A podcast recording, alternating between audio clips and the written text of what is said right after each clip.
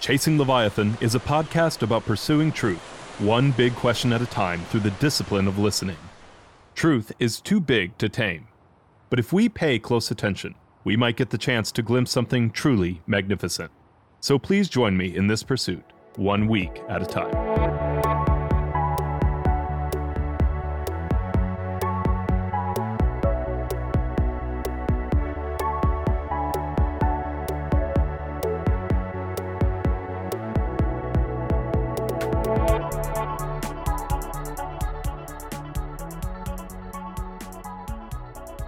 Dr. Reynolds, thank you for coming on the show. Uh, it's a joy to have you on today. I'm really excited about the topic.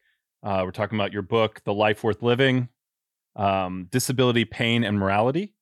And uh, so we're talking about the philosophy of disability and um, kind of you picking apart the ableist conflation, um, which uh, we've we've tried to do this before, and the internet betrayed us. So thank you for your patience and coming back on. But uh, before we kind of get started, talk to us a little bit about how you um, got into philosophy and how did you become interested in philosophy of disability in particular?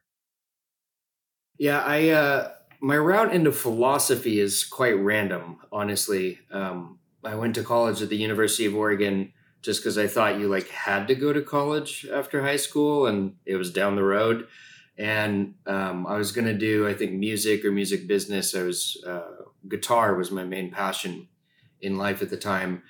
And I ended up feeling uneasy about making the thing that I loved the most, like my day job. And I mm. ended up um, just taking a bunch of kind of random classes, sociology, religious studies classes. And I had a one credit course that was taught by a philosopher.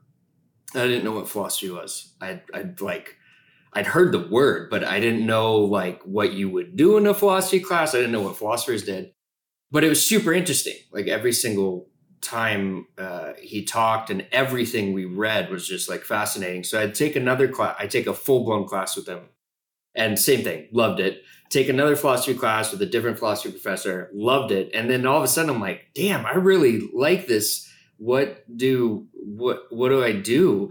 And they're like, well, you can get a philosophy degree. I'm like, okay, well, what do you do with that? And of course, I didn't realize at the time philosophy degrees you know that's actually one of the most useful degrees you can get in higher ed because it it gives you such a transferable set of skills and being able to think and write uh, clearer and in a more and also in a more nuanced manner it kind of helps you almost almost no matter what you're doing. There's obviously some exceptions. But i was like well what how did you get here? You know i'd say that to my professors like how did you get here? And they're like well you have to go to grad school after this and then you go on the job market where like 500 people, all of whom also have PhDs in philosophy, are fighting for like one slot. Uh, you know, it's a rough path. And I'm like, I'll try that um, because I was, you know, I loved it. Yeah, I loved it, and I was like, well, I'll give it a shot. You know, and I'm very lucky that I'm I'm still able to do it. My route into philosophy of disability, though, is far less random. Uh, in some ways, it feels almost inevitable um, because my brother, uh, who is my best friend, was born with muscular dystrophy, cerebral palsy, and hydrocephalus. Uh, he was about two and a half years younger than me. And then when I was around, I don't know, somewhere eight or nine or so, my mom became disabled through a combination of things degenerative disc disease, um, severe TMJ, fibromyalgia, all of which led her to live the life of a chronic pain sufferer. Uh, and then fast forward many, many years, as with, as happens to so many people in life, I found myself disabled, though in a very different way through psychiatric and psychological stuff. Um, but the point being that from as far back as I can remember, uh, I didn't realize it at the time, but I was constantly thinking about disability, how we uh, distinguish between being able bodied and disabled. I was constantly witnessing the ways in which my brother Jason would be treated very differently than me. And then my mom would be treated very differently than either of us. And all sorts of assumptions about quality of life. Uh, with, because Jason was disabled in a way that his Schnurp, did you want to say hi? This is okay. yes. My, uh, my miniature dachshund decided that it's uh, time to, to say yes. hello to everyone. Yes. Hello, Schnurp. Get... Happy to meet you. Hello, Schnurp you have anything to say about philosophy? he's getting camera shy. All right. I was um, waiting for that wishbone moment, you know. Um, yeah, yeah, yeah. He definitely speaks English. He's just yeah. he's being shy. Yeah. Um. So, especially around quality of life, because my brother was disabled in a way, you know, required 24 hour care and he required care for his basic needs. Um, even when we were in medical settings, you know, whether it was ICU for something acute or just a regular appointment, I would watch medical professionals make assumptions about his quality of life, either that it was uh, low quality of life, or even to the point of wondering why his life was worth living and why we were caring for him, which of course was extremely upsetting to me, but also it was absurd to me because it was so obvious actually living with Jason that mm. he had one of the, he still to this day I think had one of the higher quality of lives uh, during his time on Earth than almost anyone I've ever met.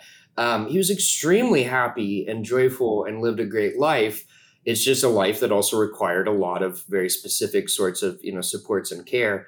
But anyway, this is all to say I was thinking about disability by virtue of my existence for many years, and it was in grad school that I got exposed to disability studies, mm. right? This big interdisciplinary, multidisciplinary field that's been around since the 80s. And then also philosophy of disability, a smaller uh, field, but there's been work in this area since the 90s. Um, and then I was like, oh my God, you know, I, I loved philosophy, but I wanted you know, th- this was this just was where my heart was at in terms of how I wanted to spend my time in research, how I wanted to spend my time teaching, and what I wanted to de- devote my life uh, um, as an academic to working on, working in, talking about, you know, all that, all that stuff. Hmm. Yeah, yeah, and uh, and so I. we talked about this last time, but it's just once you lay it out, it seems so so ridiculous, but there are these underlying assumptions built into philosophy from the very beginning. You know, you mentioned some of the examples from Aristotle. Um, uh, a couple of the other ones escape me, but like you, you don't have to look very hard to find the, them talking about um, low quality of life or the life not worth living when it comes to disabled people. Yes. Um, and so you break down the what you call the ableist conflation, and it's the argument for this lower quality of life. And I, am just going to read like the the four steps to it. And if you don't mind just talking us through that, I think that's a great place to start. Is then yeah, uh, you you construct your own kind of answer uh, after. But uh, so first premise: disability necessarily involves a lack or deprivation of a natural good. Number two, deprivation of a natural good is a harm.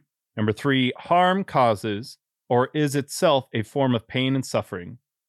Given one through three, disability comes along with or directly causes pain and suffering. So, yes. If you can give some examples of this that is... in philosophy and how do you pull yeah. that apart? Go ahead. yeah. Yeah. This is um I was giving a talk a year or two ago and, and referenced the ableist conflation and this kind of formula, and someone raised their hand and they were like, "No one actually thinks that," and I just kind of had to shake my head and I'm like, um. I, I'm not saying no one has said it in that particular form, but people have made arguments and have um, have explained themselves, explained their political theories, explained their understanding of human nature with those sets of assumptions built in whether it's Aristotle, whether it's Kant, whether it's John Stuart Mill. Um, I think you can even find this gets slightly more complicated, but you have similar sorts of moves in Taoist traditions and Buddhist traditions, depending upon where exactly we're looking. Um, and I, as someone who's originally, tra- I mean, my graduate training is in the history of philosophy. I see this, the ableist conflation, and those sets of assumptions, which are often implicit, but sometimes they're just explicit. When, like Socrates is, says um, on his deathbed three days before he's about to drink the hemlock, and he's like, "Is life worth living in a body that's in a bad and corrupted condition?" Which is about as close as you would get in Attic Greek, it's uh, Peperumenon Kai. I can't remember the Greek, but uh, it's about as close as you would get in Greek to the English term disability. They didn't have a catch-all phrase like we do in English. Right. Uh, and he asks the question, and it's it's meant to be rhetorical. Like Crito, his friend, responds, "In no way. Like, of right, course, right. life is not worth living with a body that's in a bad, corrupted condition, in a body we would today call disabled." So I see this assumption all over this ableist conflation, disability with pain and suffering. I see it all across history. And the project of the book is to say, why the hell have people thought this? Mm. Why have so many people across so many traditions made this ableist conflation? And let's instead of just saying, you know, as as you'll sometimes see in disability rights circles, you'll just go, "That's wrong," and then you know, flip the bird and kind of, you know, th- there's no debate about it. I wanted to do in the book, be like, let's take this seriously. Let's yeah. assume that these assumptions are correct. Do they pan out? Is there something to them? Because uh, it sure seems well, one would hypothesize that there must be something to that assumption that tracks lived experience if it shows up over and over again across millennia traditions. And the book ends up saying, "Oh, there is something to the to the ableist conflation. There is a reason why people have made this mistake, but it is a mistake. It is hmm. based upon multiple sets of misunderstandings, namely misunderstandings about the nature of what disability is, misunderstandings about the nature of pain and suffering. And then, most importantly, in a certain way, this is how the book ends misunderstandings of ability, of the yeah. meaning of the I can. Um, and that it takes, you know, six, it's pretty much the course of the whole book to really uh, put all the nails in the coffin of the ableist conflation. It takes me quite some time to do it. Yeah, absolutely. Uh, so talk to us a little bit you know in the first part you deal with pain what are some of the theories of pain that you uh, deal with what do you think are ones that i think most people would resonate with when they think about it and uh, how do you pull that apart i mean you you, you give a uh, I, I love your approach of giving very descriptive uh, one of the things about this philosophy of disability is that most people don't have this lived experience so the two phenomenologies you give the phenomenology of chronic pain and the phenomenolo- phenomenology of multiple sclerosis, I think are very valuable in how descriptive they are and that creation of um, imagination and uh, I don't know if empathy is the right word, but maybe leaning towards empathy, if that makes sense. So, yeah. If you could talk us through the the pain side of it first, I'd really appreciate that. Yeah, thanks. Yeah, so one of the things that was especially difficult about starting with pain is it's something that everyone thinks they know intimately. And some people do know various sorts of pain experiences quite intimately.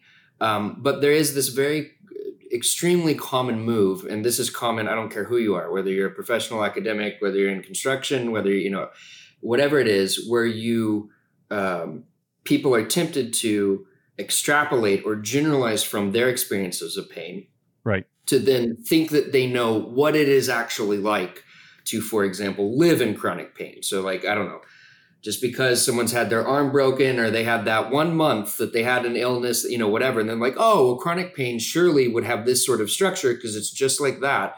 But um but has a longer duration and maybe higher intensity but lo and behold, that's just false. Um, and the, the, first two chapters are set up to say, like, chapter one says, here's some of the most dominant ways that pain is understood. Uh, I talk about the religious moral understanding of pain, where pain is primarily thought of as a kind of uh, debt that one pays to the divine. I talk about neurobiological theories of pain, which are uh, primarily understood in terms of evolutionary biology as being adaptive. Uh, chronic pain is maladaptive, but pain as a general phenomenon is adaptive. You you people who do not experience pain, who have pain asymbolia, almost all die by their yeah. late twenties because they don't have a feedback system to tell them when something's going wrong. right. It's its own form of disability. Like that's yes. like a major problem. Yeah. Yes. Um, I talk about humanist understandings of pain, which are, uh, if people are familiar with Elaine Scarry, uh, you know, this is kind of the big body and pain move of like, oh, well, if we were more understanding of the way in which everyone experiences pain, there's kind of this move towards the general and the universal. Then I talk about existentialist understandings, drawing on 20th century thinkers like Sartre, and then I end with medical understandings of pain at a kind of clinical, uh, uh, uh, from a clinical perspective. So thinking about questions of diagnosis and and things like the pain scale and, and all of this. Yeah, the the and faces, argue, right? The you the got the frowny, the, the happy yes. face to the frowny face. Uh, just actually that had. Thing, Go ahead. Go ahead. Oh no, I, I just I just ended up I had a family member who broke their arm and I had to go to the emergency room with them. And yes, very familiar. And it's so, it feels so arbitrary, right? It's just like, yes. You know? yes. The, the faces scale is fascinating to me because, on the one hand, if you're working in emergency medicine, you need something fast, you need right. something simple, and you need something that goes beyond any cultural linguistic differences, even though actually there is some research that even the facial expressions there are not actually universal. But let's just ignore that for now. Um, so, of course, I get why you would have the scale. But then on the other hand, it's so reductive. Mm. Um, and especially in the context of someone like my mother who lives in chronic pain, like being like, what are you feeling on a scale of one to 10? Like, it's just, ugh, you know, it, it's so, um, problematic. So on the one hand, I want to say this is, of course, this has a use. On the other hand, I want to be like, okay, we need to really recognize that this is just a heuristic that's right. not capturing qualitatively what's going on uh, almost at all. Um, so at the end of that first chapter, after analyzing all this, you know, diving through a lot of different sort of literatures on pain, uh, I just make this the somewhat simple argument that like, look, pain still functions the same on all these theories. It's a command to return yourself to a state without that pain. Or more more technically some i'd call this allostatic regulation. And i'm drawing in part there for the for anyone who who cares about the more dorky philo- philosophy research stuff there's a, a, similarity between my argument and Colin Klein's work on a on a imperative theory of pain. He's working mostly in philosophy of mind and neuroscience, Hmm. Uh, but what I'm doing is slightly, uh, let's say, broader than what he's up to. I'm trying to make a much uh, um, larger kind of uh, claim, I think, about pain. Nonetheless, um, after going through all the theories, like here's here's what various uh, domains of inquiry and domains that have a, a significant bearing on life say about pain. Well, what is it actually experienced like? How to how does the way we theorize and talk about pain compare to how people live it how they feel it? And then that leads us to chapter two with the phenomenology which is just a fancy word for exploring the general structures of lived experience. Um, you can give a phenomenology of most anything uh, eating of you know yeah. Um, uh, as long as you're aiming to understand what the general structures of lived experience are behind the thing you're inquiring about, then it's then it's uh, phenomenology in the broadest sense. And what you find in the phenomenology, and my focus there is on someone living with complex regional pain syndrome type 1, is that uh, the structure of chronic pain is wildly distinct right. from everyday pain experiences. Um, it has profound uh, existential impacts that you would never understand, you would never experience, you would never come to realize without actually truly living in chronic pain. You can't just abstract yourself into it. Uh, and this is a point that happens multiple times in the book where I'm like, hey, look at how people talk about this thing. Then focus on how people actually experience it. Wow, these don't actually match up. Mm. And this is one of the reasons I love phenomenology um, as a method. Is this is one of the main benefits? Is it will often provide us insights into how things actually are that differ from how we tend to talk about them, theorize about them, uh, and all of this stuff. And so I repeat that move. You know, chapter three is theories of disability. Chapter four, let's talk about the lived experience. Um, chapter five, I do I, I uh, fudge it a little bit because I can't give a full account of theories of ability because that'd be like a fifty thousand page book. Um, so I just focus on one theory of ability, and then I do a kind of phenomenology of it in in the final chapter. Yeah, it's funny you said, uh, and you referenced it, and I just had uh, an example. But for instance, people like to extrapolate from their own version of pain right? Which is, uh, I believe you said allocentric. What what was the term? Uh, allostatic.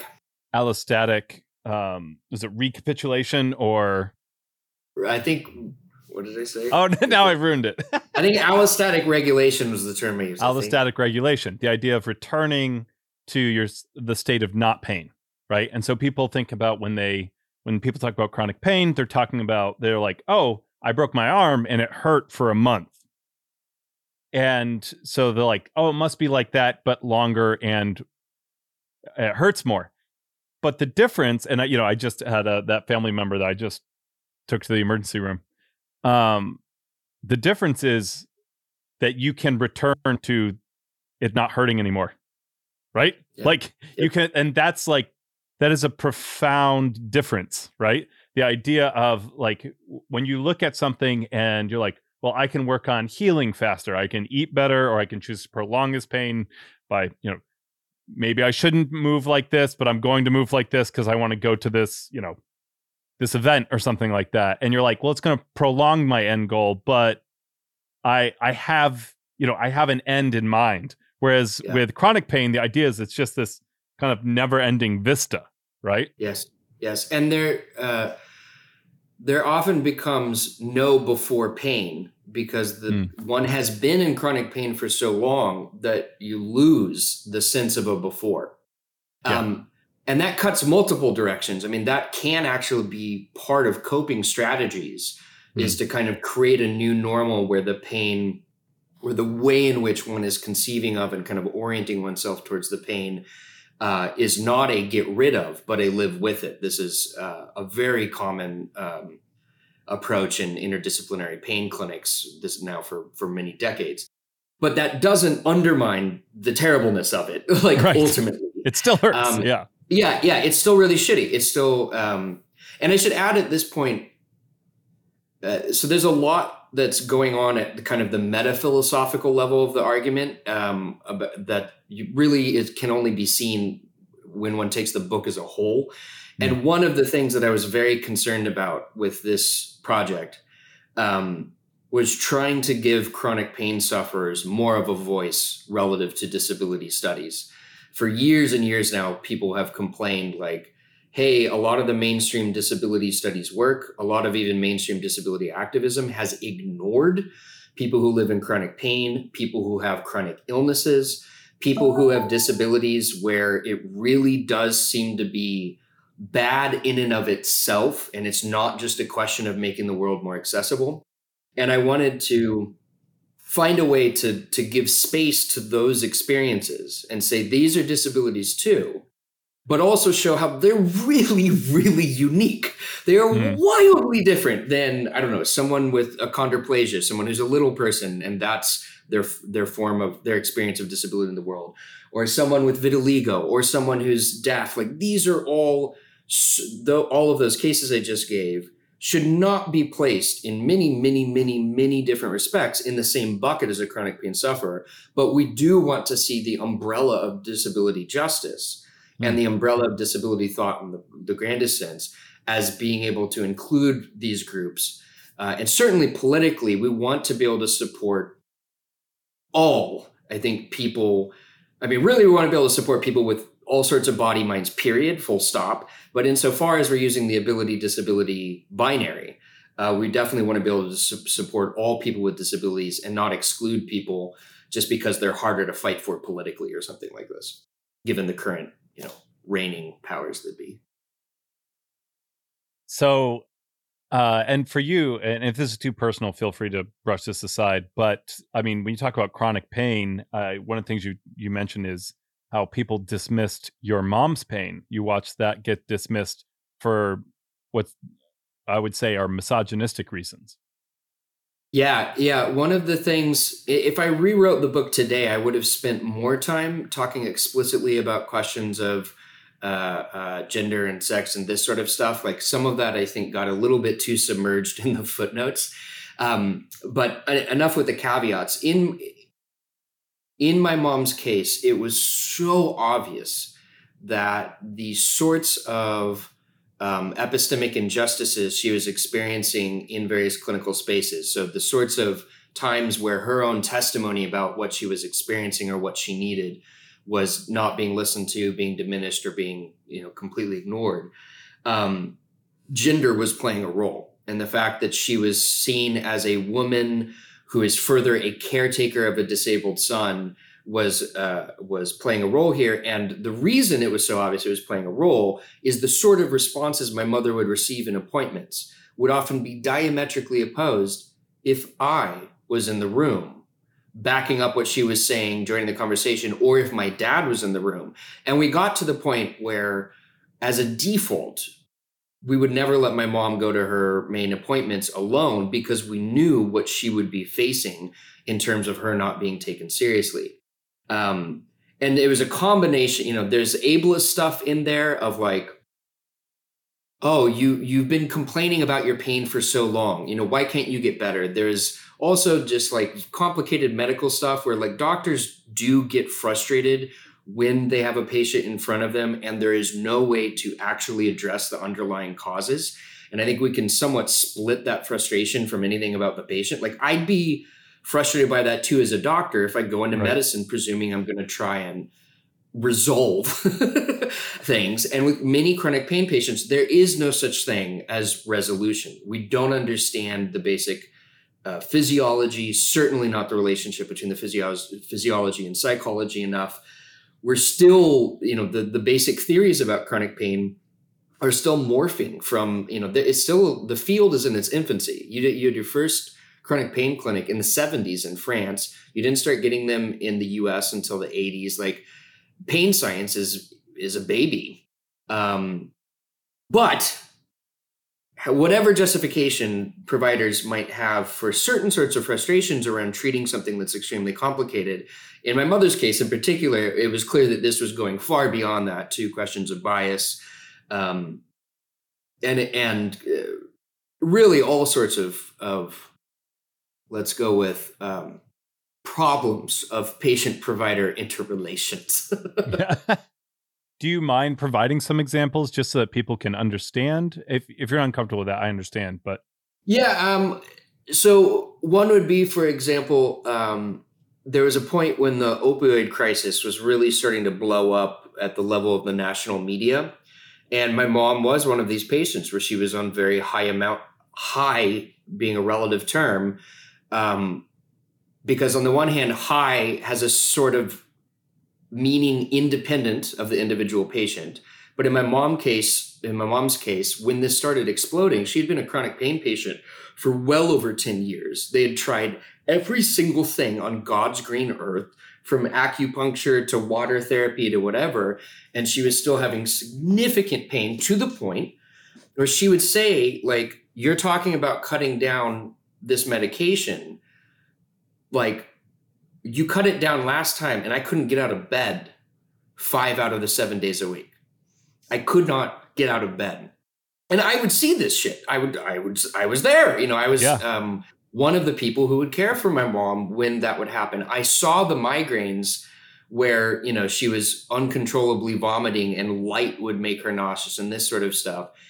And the response would often be something like, well, you know, you're just going to have to try harder. You know, it would just be a complete disregard of the suffering my mother was describing with a a subtext of not really believing her account of the extent of her suffering. Um, and one of the things I, I, find there's so much to be mad about with the o- opioid epidemic. And of course, all the primary anger should go to the pharmaceutical companies, the Sackler family, you know, all these people who drove it. But one thing that has driven me really up a wall about the clinical side response is uh, the providers who have, it seems to me, not fought enough at a public policy level to say, sure, we don't want to have, uh, uh, we don't want to be pill mills. But when you say, oh, you simply cannot prescribe above X for patient Y, and you're not taking into consideration their particular history, you're not giving, you know, this is uh, that sort of top down um, uh, decision making is just saying F you to actual yeah. chronic pain sufferers. It's saying your suffering doesn't matter. these people up here have decided what the rules are going to be, and good luck. And you might die, and we don't care. And maybe you'll never get out of bed again. We don't care. Um, and so that was that's been very frustrating to watch. And my mom is not remotely the only person living in chronic pain who has gone through hell because of the ramifications of the lockdown or the the kind of reflex against the opioid crisis. Um, yeah, it's I mean it's a terrible situation all around. Like there's so many bad actors at play here. Um, yeah, yeah, I um, and I think this is a good uh, segue to I think the move you make to try and provide like a, a positive redefinition of of ability, right? Um, when you talk about a high amount of pain meds or um, this idea of uh, returning to a pain free state. Um, there's this idea of uh, you know of average of normal right that that we're dealing with. Um, um, i had a guest on it was a good friend of mine and he is the first hospice chaplain in uh, the up upper peninsula of michigan. And uh, he said one of the it's I mean for him he's dealing with people who are they're about to pass away from for the most part, right? And he said one of the biggest problems that he faces in medicine is this idea of wholeness. Right? Mm. That people when they think about when they think about their lives, they have a, a picture of like uh and this so I, I can't remember the term they ended up using, but I was like, why don't they call it holistic health, right? Because he he takes care of their spiritual needs, right? Mm-hmm. And he's like, because it gives the idea that they will be whole, and uh, no one ever ends up being whole. Like at the yeah. end of everything, things like, I mean, a good example, uh, not chronic by any means, but uh, I had some uh, digestive issues that led to me like with some stress, where I would I would grind my teeth and I cracked a tooth and it is gone. Like the tooth is gone. It's never coming back, right? Like like you know what I mean? And it's weird, you know, it's like uh, you know, and the, you, you look at scars, you can think of those like in some cases as decorative, right? You like, but like when you lose a tooth, it's like it, it's gone. That's that's it, right? And um especially if you grow up uh, in that kind of normative state, right? Like you just kind of assume that you will continue in that way but everyone accumulates these things over time. And so this idea of um, you know, and I, I think you, in the book you you mentioned that your your grandparents uh, that that particular conversation with your uncle, and then you looked across the table, and there were multiple people who were either uh, disabled or about to become disabled uh, through age, even. And yeah. it, everyone ends up when we talk about uh, ability here, and I'd love for you to get into that everybody ends up with some form of inability, right? Yep. And the idea that we should operate from some uh, very hypothetical idea of wholeness, I think, is misguided from the start. And that was that was kind Absolutely. of his takeaway. Yeah, yeah. The line that that my uncle said was, "I'd rather be dead than disabled," and this is a, a, such a common terribly common refrain. Um, and part of the, to go full circle to, uh, to the beginning of our conversation, part of the spirit of the book is to try and genuinely say, okay, why do people say that? Like, what is actually going on when someone says that? And kind of bracket for a moment the offense that I take to that phrase, or you know, of course, let's bracket it for a moment and try and see what's going on here.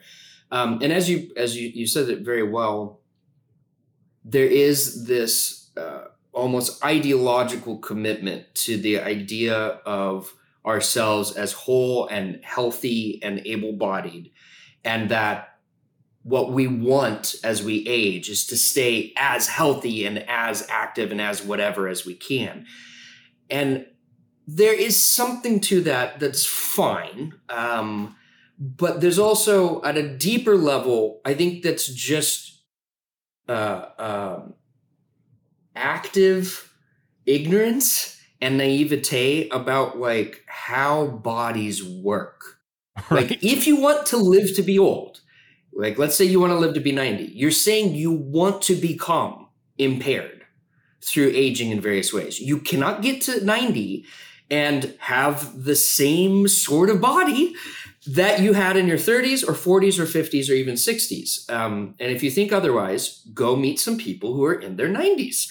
Uh, that's not how biology works. Right. Humans are set up to have shifts in the way that the, the body functions over time, leading to death, and we all die. So, um, the way I think about it is to try and flip it on its head. So instead of wanting, you know, holding deeply onto this idea of I'll always be able to do X or Y or want to be whole or whatever, it's about how can I become the sort of person who ages well, who learns how to be disabled in really awesome ways. Who, you know, I think about this with because my whole job is based on writing and reading. You know, if I got hit by a bus tomorrow and I had a severe traumatic brain injury, um, everything I do day to day, I mean, I, I couldn't do anymore. And I've thought about this a lot. Like, well, I work on this stuff constantly. Am, am I am I afraid of something like that? Is it isn't it still reasonable for me to be afraid of that particular state of disability? And it's like, well, yeah, there's some that would be a loss, a loss relative to what I currently value, but I could still totally live a life and do any number of other things. And my goal, or the sort of person I want to be, and what disability studies and living, um, kind of living in disability communities my whole life has taught me, is it's about living well with how you find yourself in the world. And the more one acknowledges the interdependencies, the deep, deep interdependencies of our, our lives and the variability, the constant variability. I mean, it's like if I catch COVID tonight, tomorrow I might be bedridden. You know, I have no idea what's going to happen an hour from now, uh, certainly not a day from now, and oh my God, not a year from now. The more I can acknowledge that and come to accept it as a part of what it means to be human, then I'm going to be in a much better position um, to enjoy life, n- no matter what age I'm at, no matter wh- how I find myself in the world. Um, and interestingly, that might sound, I mean, depending upon someone's background, that might sound a little bit Pollyannish or like, but Joel, some things are really bad. And it's like, well, go read the book. Yes, some things yes. are really bad. But like, even let's take let's take a really intense scenario let's say uh, so if you haven't read have you read the diving bell and the butterfly or the butterfly and the diving bell? I have uh, is that with um, stephen hawking? No it's a they made a movie of it. I think it was like a oh boy we're gonna forget the details. The point is there's someone who's stereotypically able-bodied gets hit by a car or has a stroke i can't remember and ends up with locked-in syndrome. So mm zero control over his body except the ability to blink his eyes. And this is a very extreme example of an right. ability transition, right? This is right. about as extreme as you're going to get. And interestingly, all the research on something like locked in syndrome, there's more research on less extreme transitions. So, like going from fully ambulatory to paraplegic from the neck down, shows you're going to have severe depression, suicidal ideation, probably full blown suicidal everything for those first six months to perhaps even two years, because you are experiencing a, a, significant loss relative to how you were before. But the research shows over and over and over and over again that once there has been enough time to kind of transition to new normals, new sets of expectations, that in state the transition to which was indeed terrible. That in state, people still find their lives worth living. They hmm. still want to be on Earth. They still want to, you know, uh, do whatever the new things are that they're doing, or the modifications of the old things. Um, and this is, uh, I think, this is a lesson that for some reason. Well, it's because the ableist conflation, once it sticks in your head, it holds on real tight.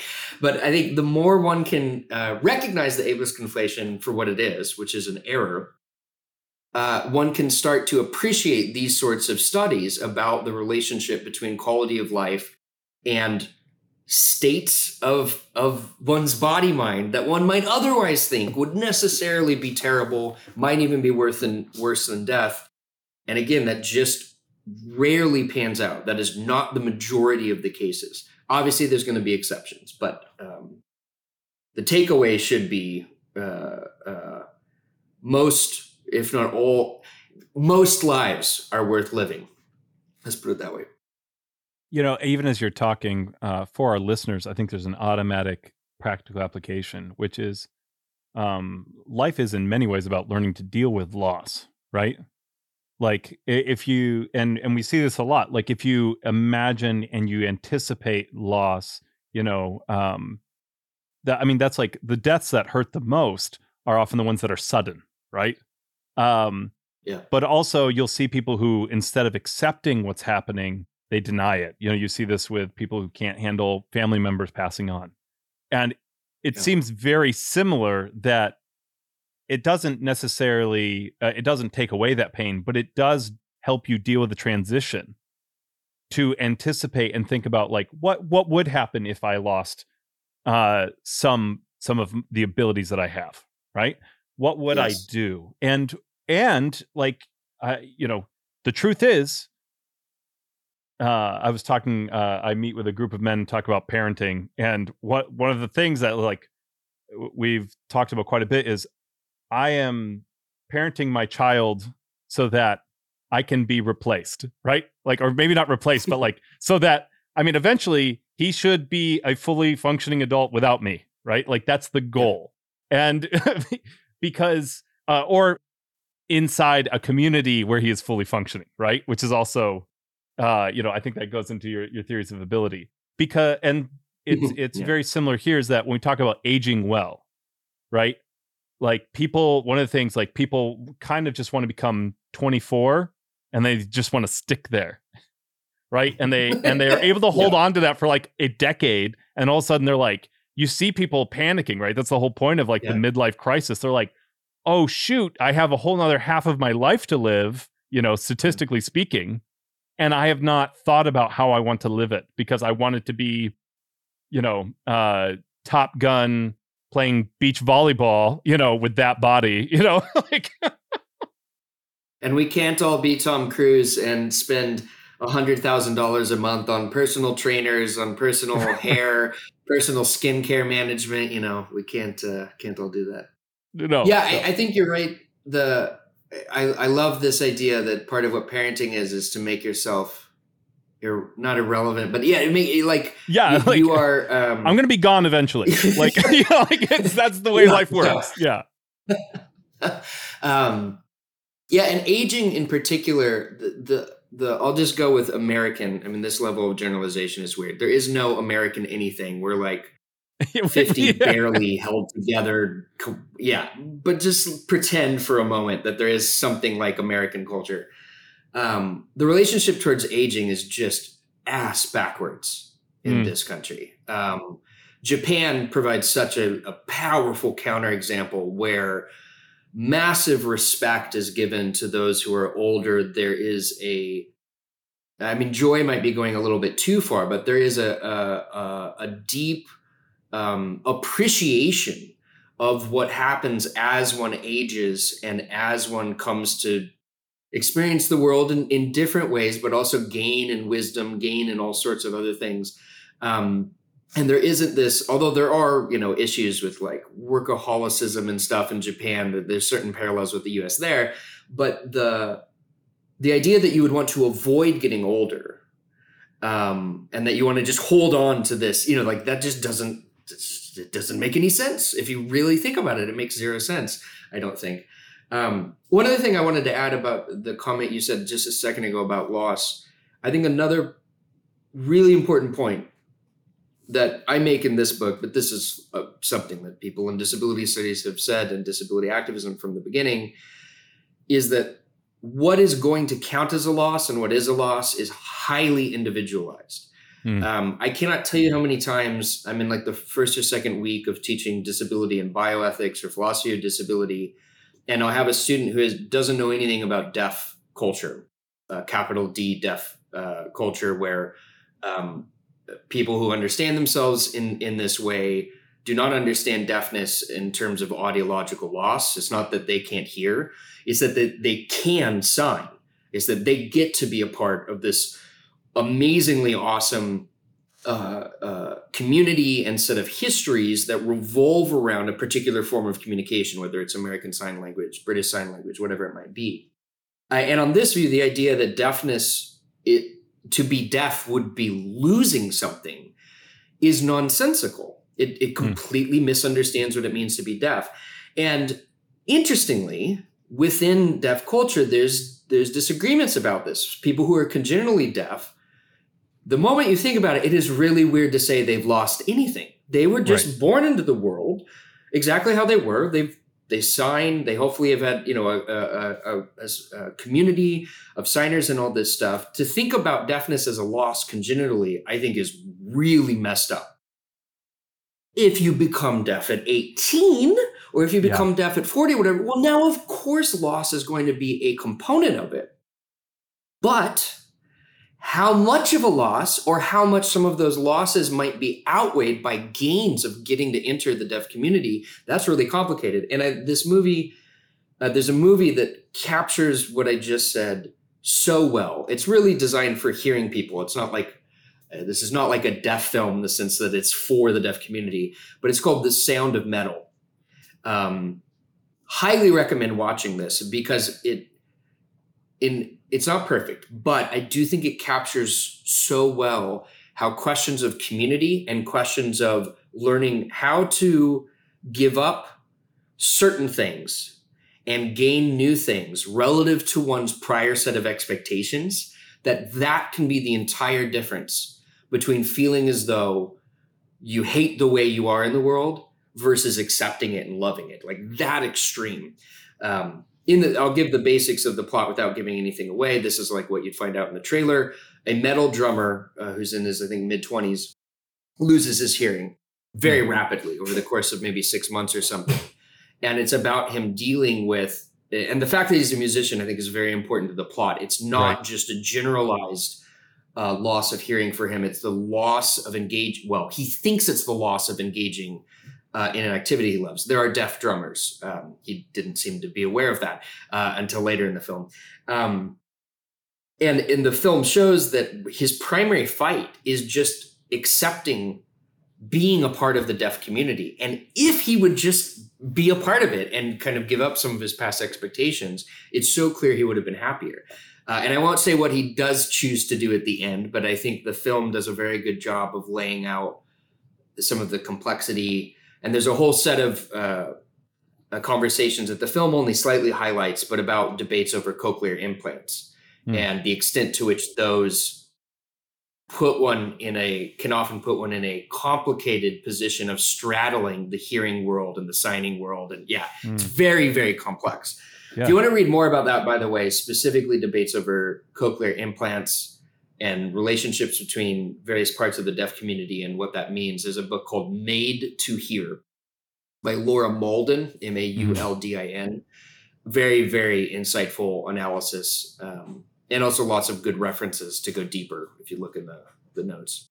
Yeah, absolutely. Uh, and I, I thought about this, you know, I mean, even as you're talking about a, a metal drummer, uh, you, you, start out with a love for guitar. Like hearing is a big deal for you. Um, and, I, I, think people understand this. I, I, think a good example of this is I talked to so many people who lost their sense of smell and sm- and their sense of taste from COVID, and they're like, eh.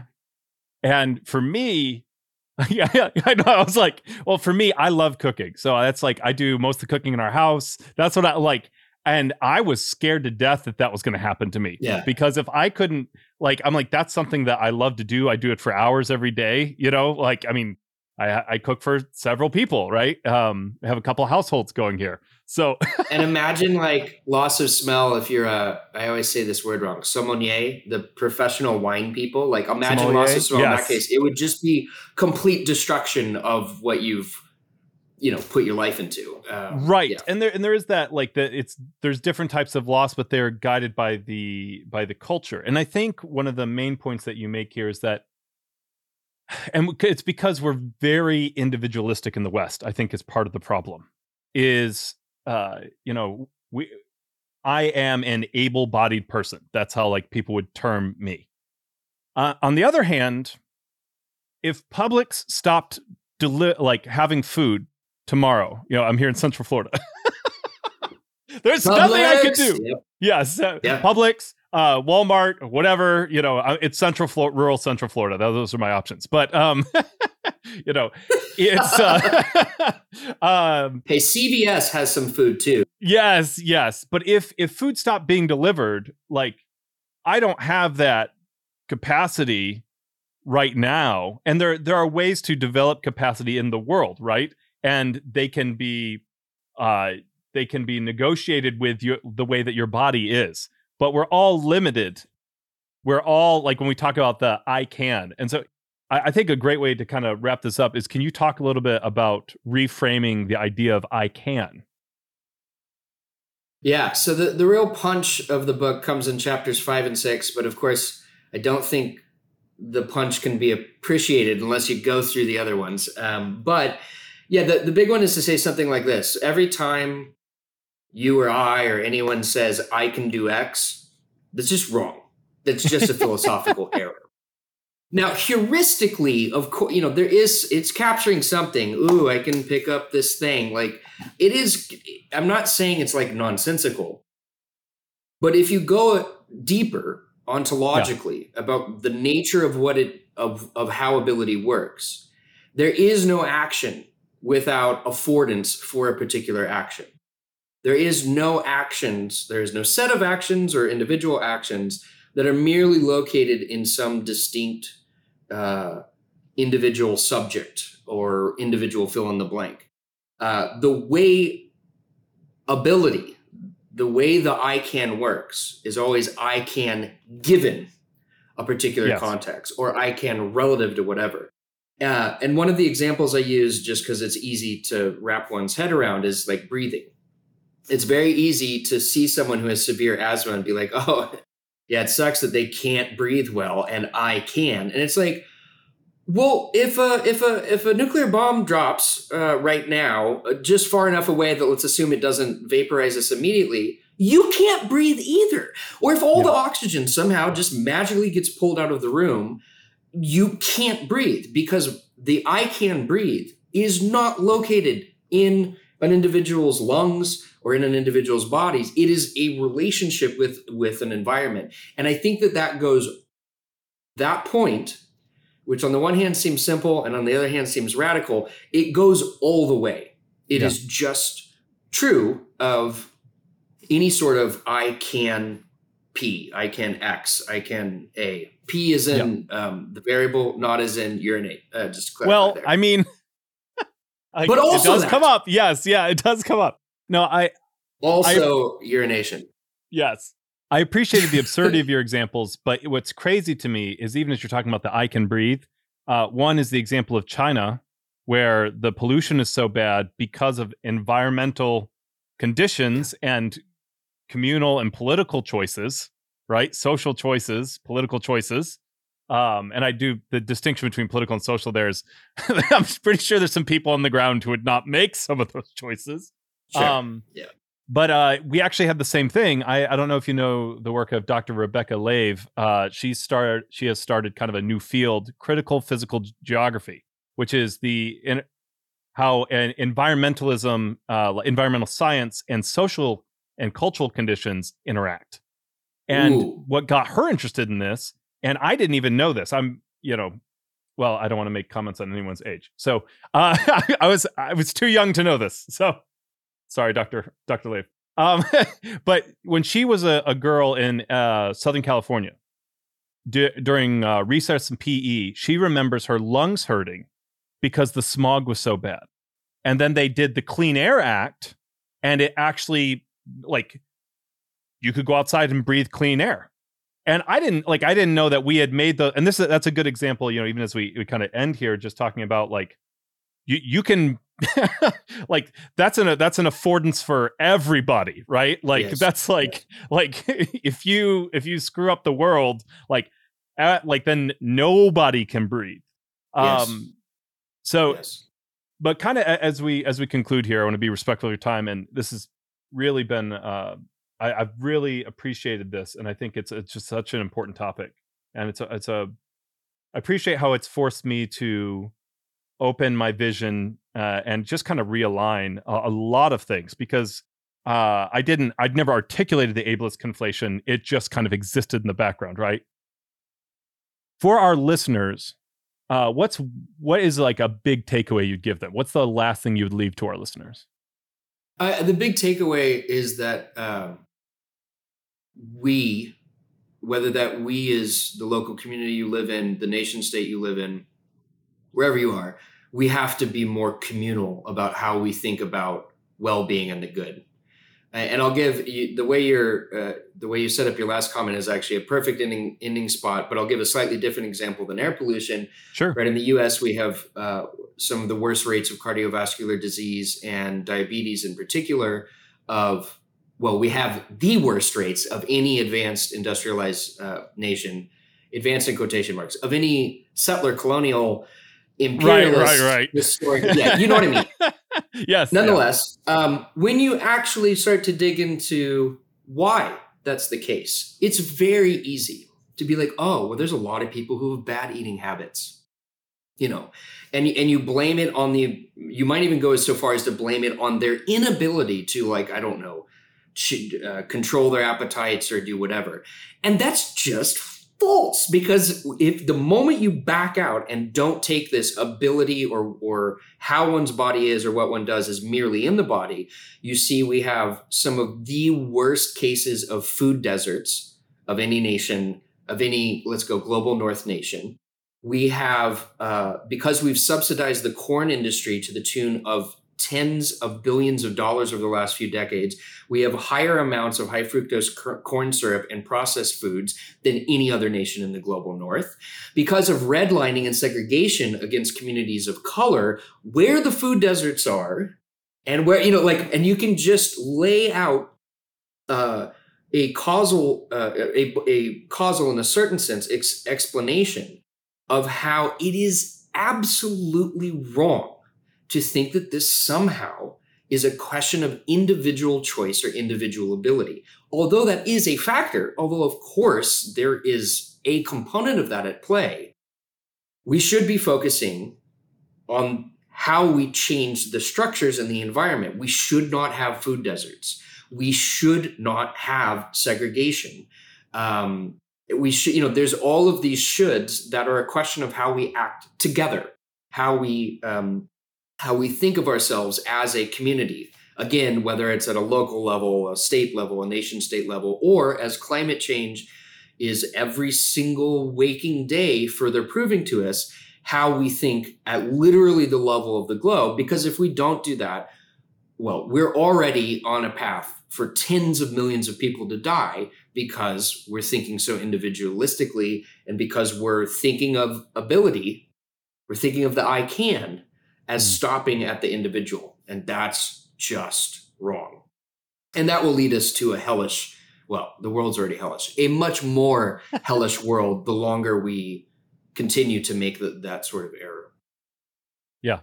Uh, well, that's an incredible way to end. Uh, Dr. Reynolds, thank you. Really appreciate it. We'll, of course, make sure that there's a link to your uh, book in the description. Um, Really appreciate your Thank time you. today. It was uh, I, I actually I never hold up my book during these interviews. I'm pretty sure I'm like contractually obligated to. So uh, there you go. Um, it was a it was a delight to talk with you. Thanks so much for um, not only reading the book but clearly thinking about it very deeply. I, I really enjoyed our conversation.